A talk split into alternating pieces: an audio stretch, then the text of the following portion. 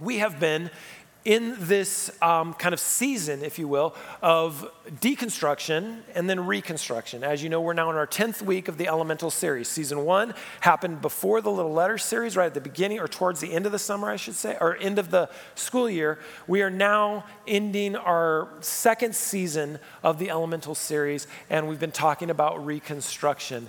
And um, it's I hope that you've been reading along with the series guide or you've been getting those push notifications every single day or listening online because I thought that this series guide was just incredible. And I say that because, A, number one, I didn't write it. And number two, um, Pastor Dave from our Chattanooga campus wrote it. And I thought he just really, really framed this idea of reconstruction in a really beautiful way, very thoughtful, very intentional.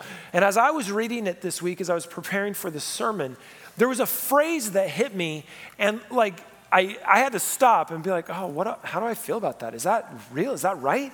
And then it became so interesting that the sermon may kind of have kind of flowed from this thought. This is what he said, and I think it was day five or day six of this week's series guide. He said, reconstruct, the word reconstruct and wrestle just might be synonyms. Difficult, but worth it. And as I was reading that, it just really hit me. In what way are they synonyms? And why does this ring so true?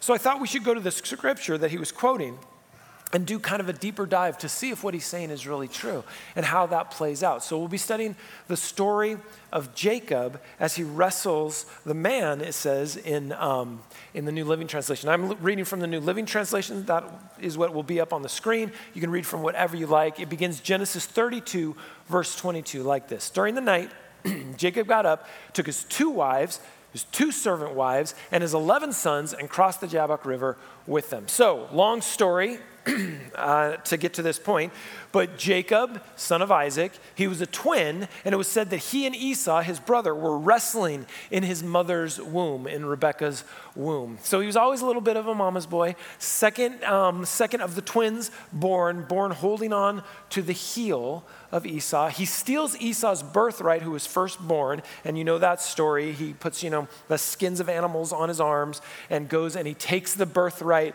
from um, Esau by way of his father Isaac, who was very old and didn't have good sight at the time. If you don't know that story, go back to Genesis. A lot of great stuff there.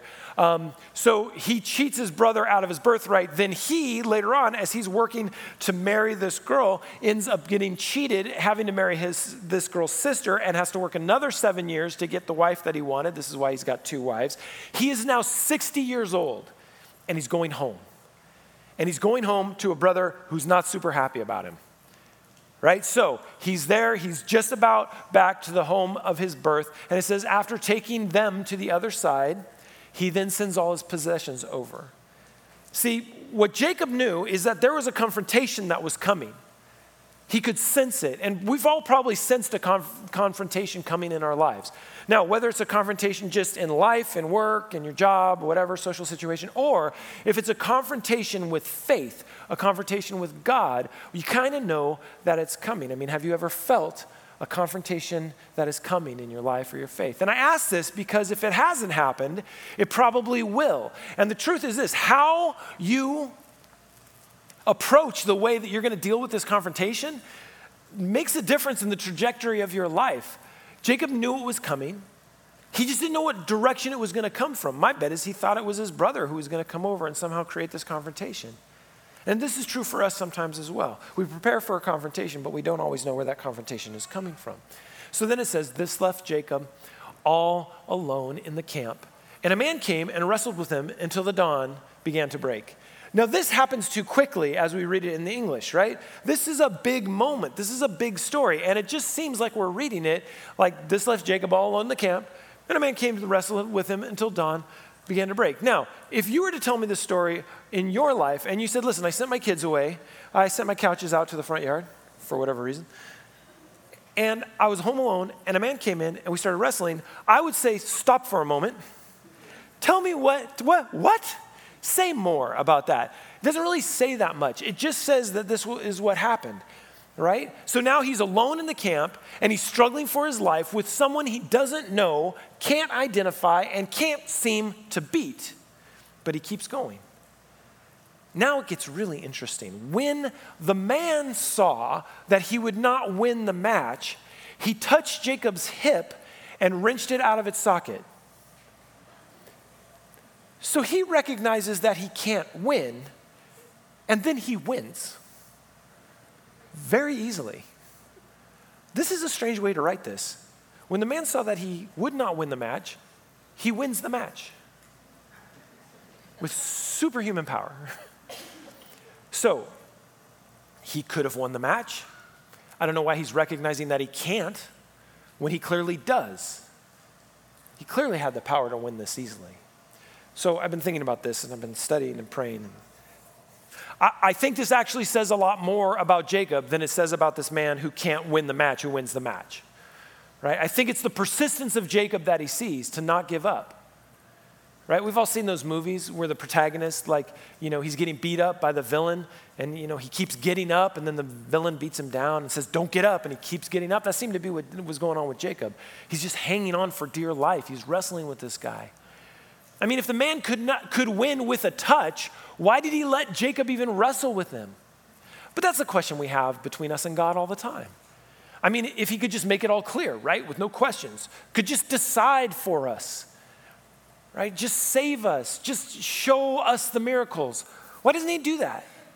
Why does God seem to hide, to not answer, and to leave so much up to us? I've been thinking about that a lot. I think it's this. I think the discipleship happens in the hanging on. Jacob wouldn't let go because he knew he was in the presence of the divine.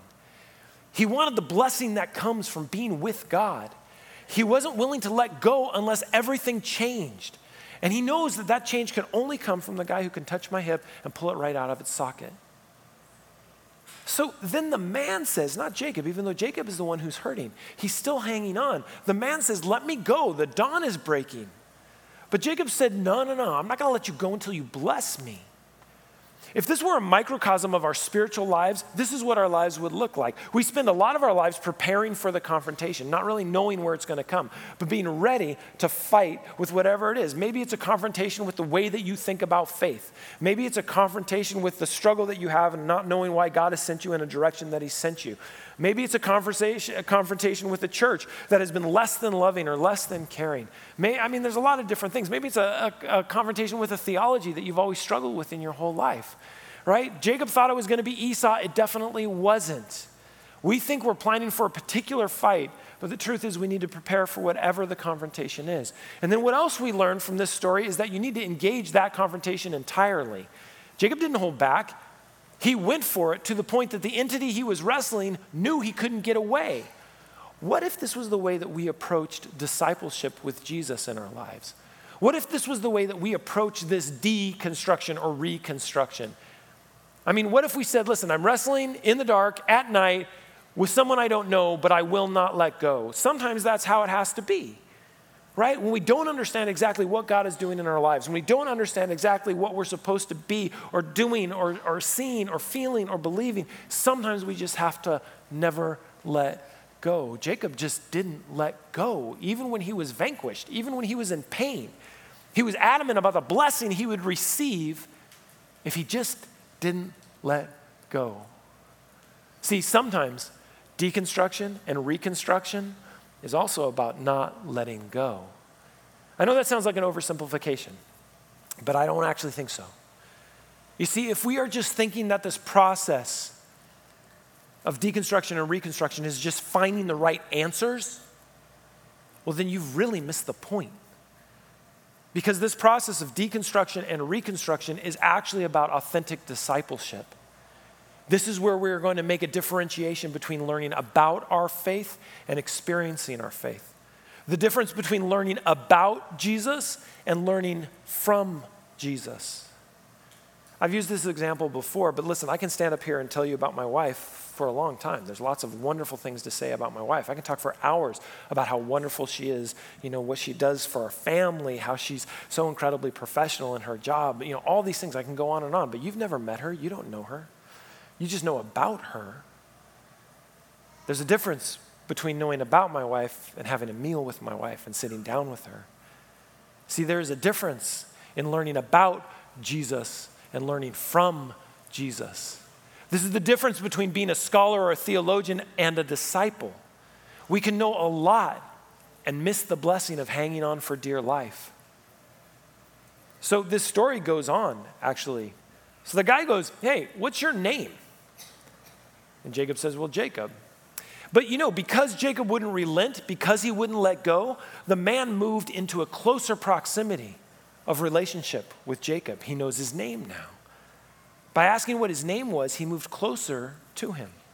He began to know him in a fashion that he hadn't known before. So maybe this is the question Are you ready to have Jesus know your name? to move closer to us? Are we ready to reveal ourselves? You see, we've done this deconstruction, reconstruction process, and I wonder if that's all been about God, but you forgot to put yourself in it and forgot to say, okay, if I'm going to reconstruct my faith, I'm going to have to reveal myself to God in a way that maybe I hadn't done before. It's not just about what I know and the pieces and where I put them, it's about actually following Jesus, getting to know Jesus, and letting Jesus get to know me. So the man says this to Jacob Nah, your name's not going to be Jacob anymore. He said, From now on, you're going to be called Israel because you have fought with God and with men and have won. See, this is when it all changed new name, new trajectory, new land, new responsibilities, new calling. So Jacob receives that, apparently, and says, Please tell me your name. And I love this next phrase because the way it's written doesn't feel right right? Why do you want to know my name? I have a tendency to think that a better translation would be, You know my name. You know who I am. You've been wrestling with me this whole time. You don't need to know my name because you've known my name in your heart forever. That's a really long paraphrase. Why do you want to know my name? And then he blesses Jacob there. Jacob wants to know his name because this is the discipling relationship that Jacob wants to be into. And it's a discipling relationship that we are called into, that Jesus would know our name and that we would know his name as well. We want to learn from Jesus, not about Jesus, from Jesus. He was asking a personal question to the man Hey, I want to know you. And he goes, You know me, because I've always been there. But now I get to know you because you've given me your name too. Now you're ready because of the confrontation, because you wouldn't let go. Now you're ready to grow with me. And so you know what Jacob does? Jacob marks the place where this happens, right? He named the place Peniel, which means face of God. For he said, I have seen God face to face, yet my life has been spared. He named the place because this is where life changed for him. This is where discipleship started in earnest. This is where the blessing was received. So maybe the question is this if you look back in your life, can you identify where is your Peniel? And I know it sounds weird just because it's a weird name. But where is that place, that space, that time when your wrestling and your unwillingness to let go of Jesus finally came to fruition. And you started a relationship with Jesus that was different than you had before, that was discipling, where you stopped learning from, learning about Jesus, sorry, and you began to learn from Jesus. Oh, the sun was rising as Jacob left Peniel, and he was limping because of the injury to his hip. Because you know that when we wrestle and when we don't let go, it leaves its mark in our lives. And that's true in our spiritual life as well. Why did we ever think that our spiritual journey would not take its toll on us? Why do we think it would be easy, it would be simple, and it would not leave scars? Now, listen, sometimes in our spiritual journey, those wounds we have taken, those, those cuts we have received, have come from people of faith, have come from church right? So those scars remind you not to be that guy, not to be that woman, to show love, not anger, to show grace, not rigidity.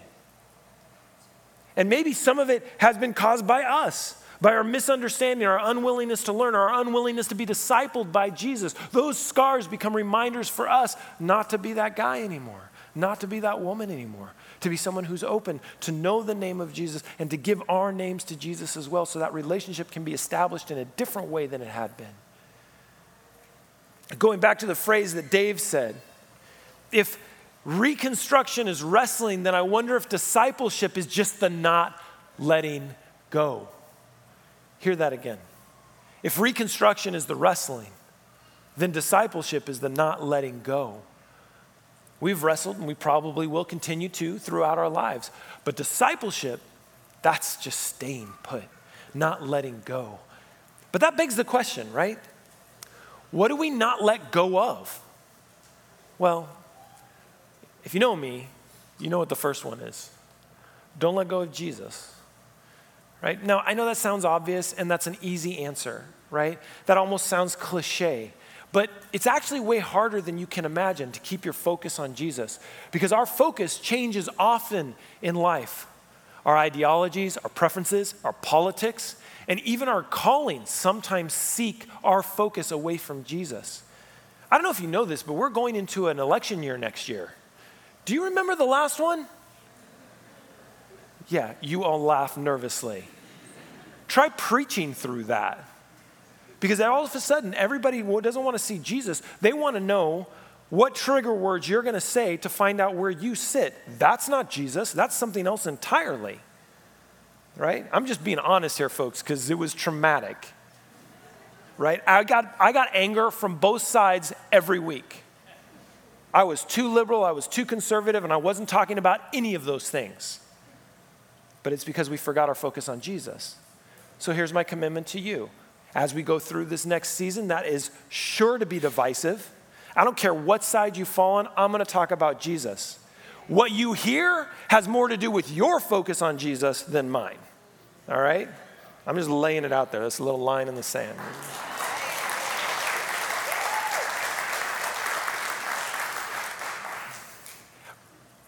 all those things pull us away from Jesus, right? Sometimes the church calls us away from Jesus because we're so busy doing church stuff that we forget to be a disciple of Jesus. It's not nearly as easy as you think to not let go of Jesus. But we can't let go of him. We have to hold on for dear life. Another thing that you shouldn't let go of is don't let go of worship. Now, this is important because this is one of the things that goes first when we struggle with our faith right? But sometimes the ritual of worship can do some of the holding on for us. We need to worship in season and out of season. Worship when you feel like it and when you don't. Worship when you believe and when you are wrestling. I have so many people who the first thing that goes is their worship experience. And I see some of you standing there like, ah, I don't know if I believe all this. I get it. I know that you're not going to feel every word every time. But don't disengage. Because sometimes that space that you need to have filled is coming through the corporate worship of the church. And sometimes it's going to help you hang on when all you want to do is let go. But this begs another part, which is don't let go of one another. When we deconstruct and when we wrestle, we think we have to do it alone. And I don't believe that's the case. This is why we brought this in front of you, why we said we're going to do this corporately as a church to see what's real and what's not in our faith. Right? People often stop fellowshipping when they have questions, as they are not sure if it's okay to question in the community. I got to tell you, I pray every single day that every single one of our six, soon seven, and coming eight and nine campuses are places where you can question and they are safe places for you to seek answers. Because the truth is this Are we a community that knows one another? Are we a community of people who happen to show up in the same building at the same time because they believe they believe the same things? Because the truth is, if this is a community, when someone's struggling, when someone's questioning, they're still welcome here. And not only that, they still have the connections to the friends that they built here. A community is not just a group of people in a building, a community is the connections between them.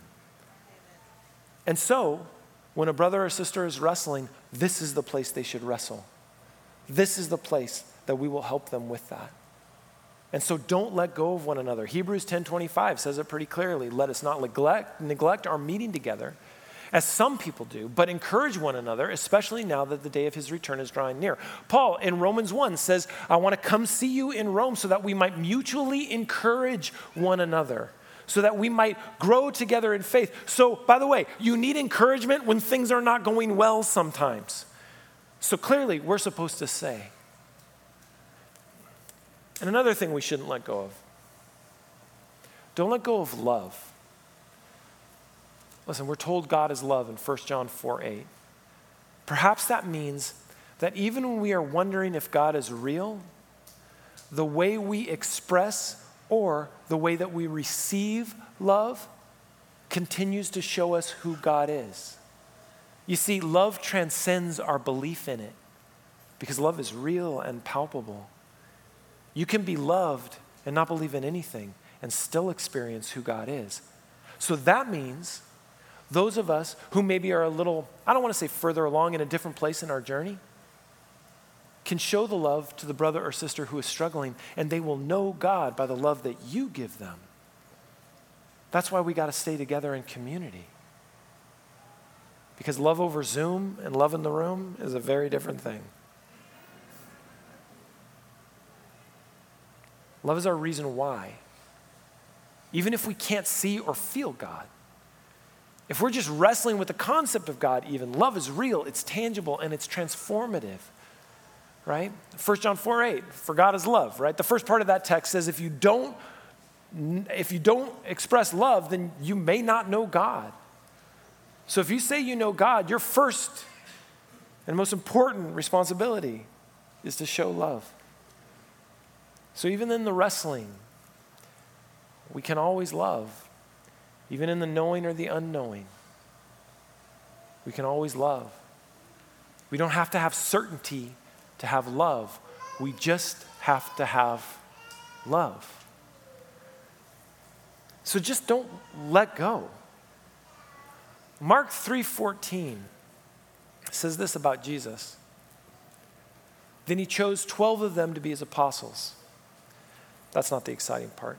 The exciting part is so that they could be with him. So that they could be with him.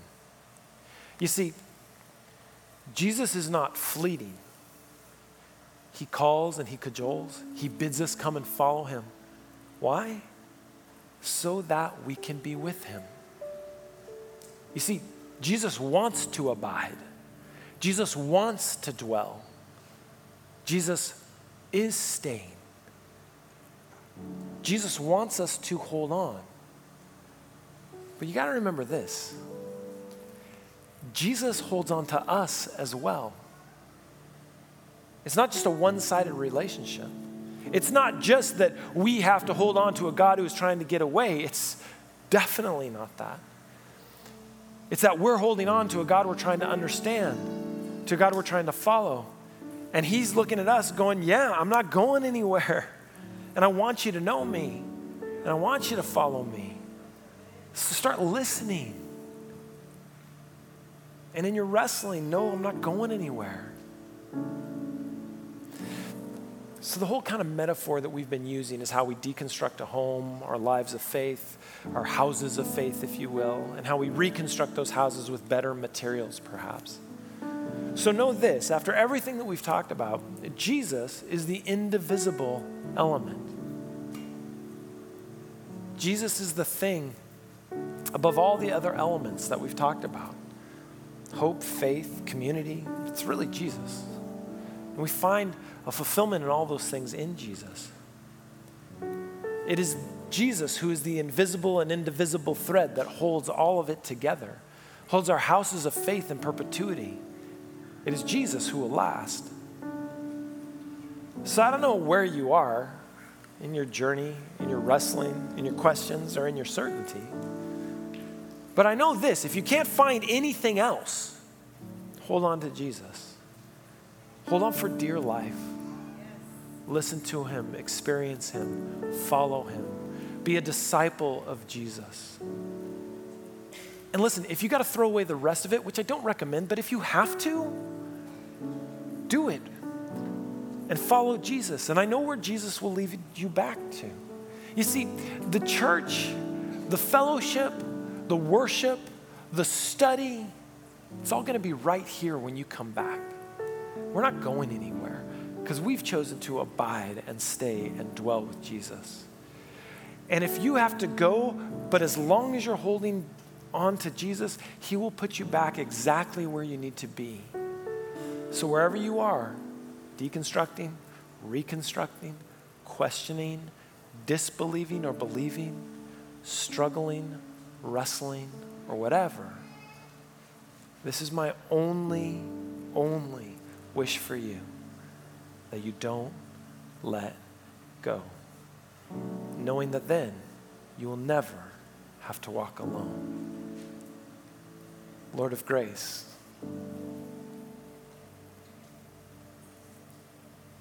show us what we need to hold on to. And hold on to us when we're slipping. Lord, you've been with us through this process of finding what is real and true and elemental about our faith, and so I appreciate that.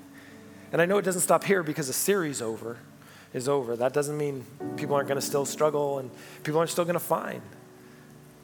But Lord, if we can learn anything today and through these last 10 weeks, may it be that we don't let go of you and that we learn to have a different kind of relationship with you. Not one where we just learn about you, but one that we begin to learn from you. A discipling relationship where we can say, I follow Christ and I'm never going to let go. And Lord, we know that that doesn't just come from us. It actually comes from the prevenience of grace that you've given us, the grace before grace, the way you've moved towards us. You asked our name first. So, Lord, we don't want to let go of you, but for goodness sakes, don't let go of us.